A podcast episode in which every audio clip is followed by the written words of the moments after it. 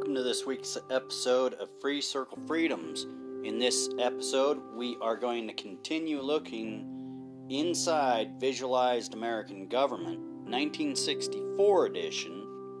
We're going to cover the contest over ratification, also supporters of the new Constitution. Let's go ahead and get into it.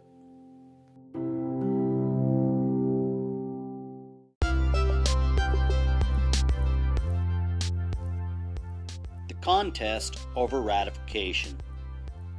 The framing of the Constitution was only half the battle. The equally difficult task of securing the ratification still lay ahead. There was considerable doubt that the necessary approval of nine states would be forthcoming.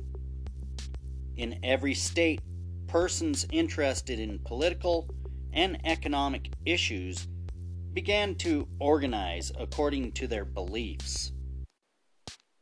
One party, known as Federalist, advocating for ratification, the other called Anti Federalist, actively opposing it. The campaign for election of ratification conventions evoked a flood of oratory. Pamphlet literature, newspaper arguments, and oral debate, in which the motives of the leaders on both sides frequently were attacked. The Anti Federalists denounced the secrecy which had surrounded the framing of the Constitution and the haste with which the champions sought its adoption.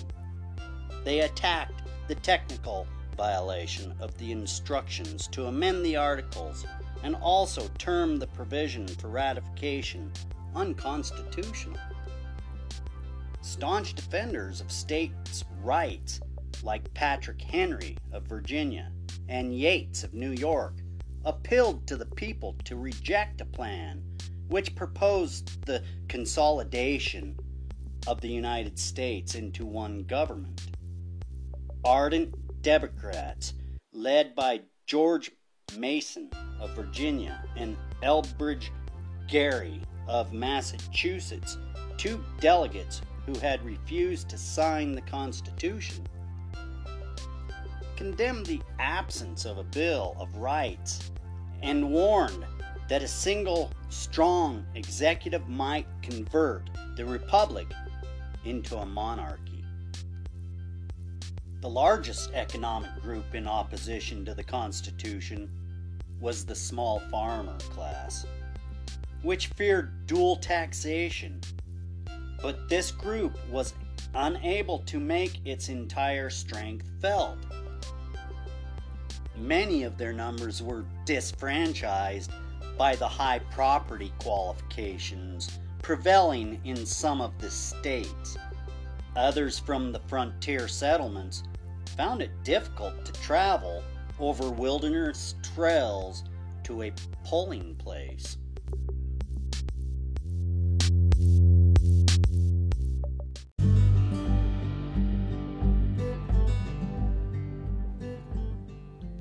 Supporters of the new Constitution for the Federalists, the brunt of the battle was borne by those delegates who had signed the Constitution.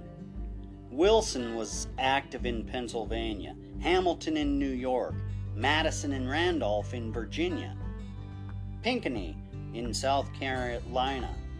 The main arguments in support of the new form of government were contained in a series of remarkable essays by Hamilton, Madison, and Jay first printed anonymously in a New York newspaper and later published in a book form as The Federalist.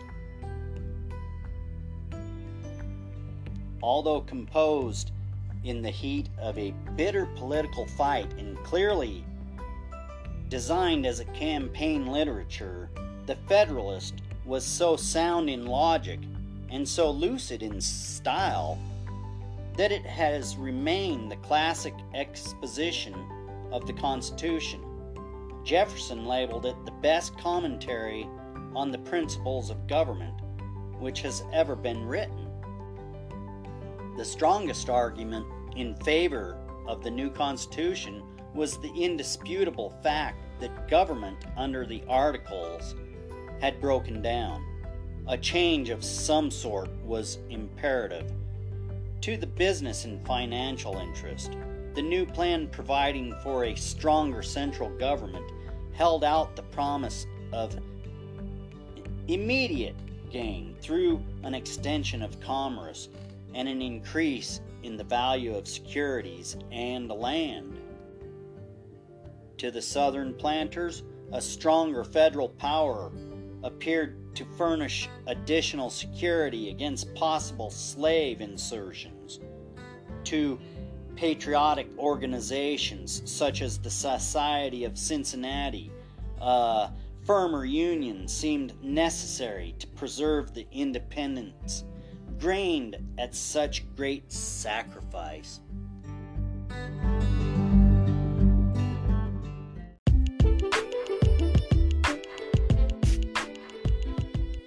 Well, that's going to be it for this week's episode of Free Circle Freedoms.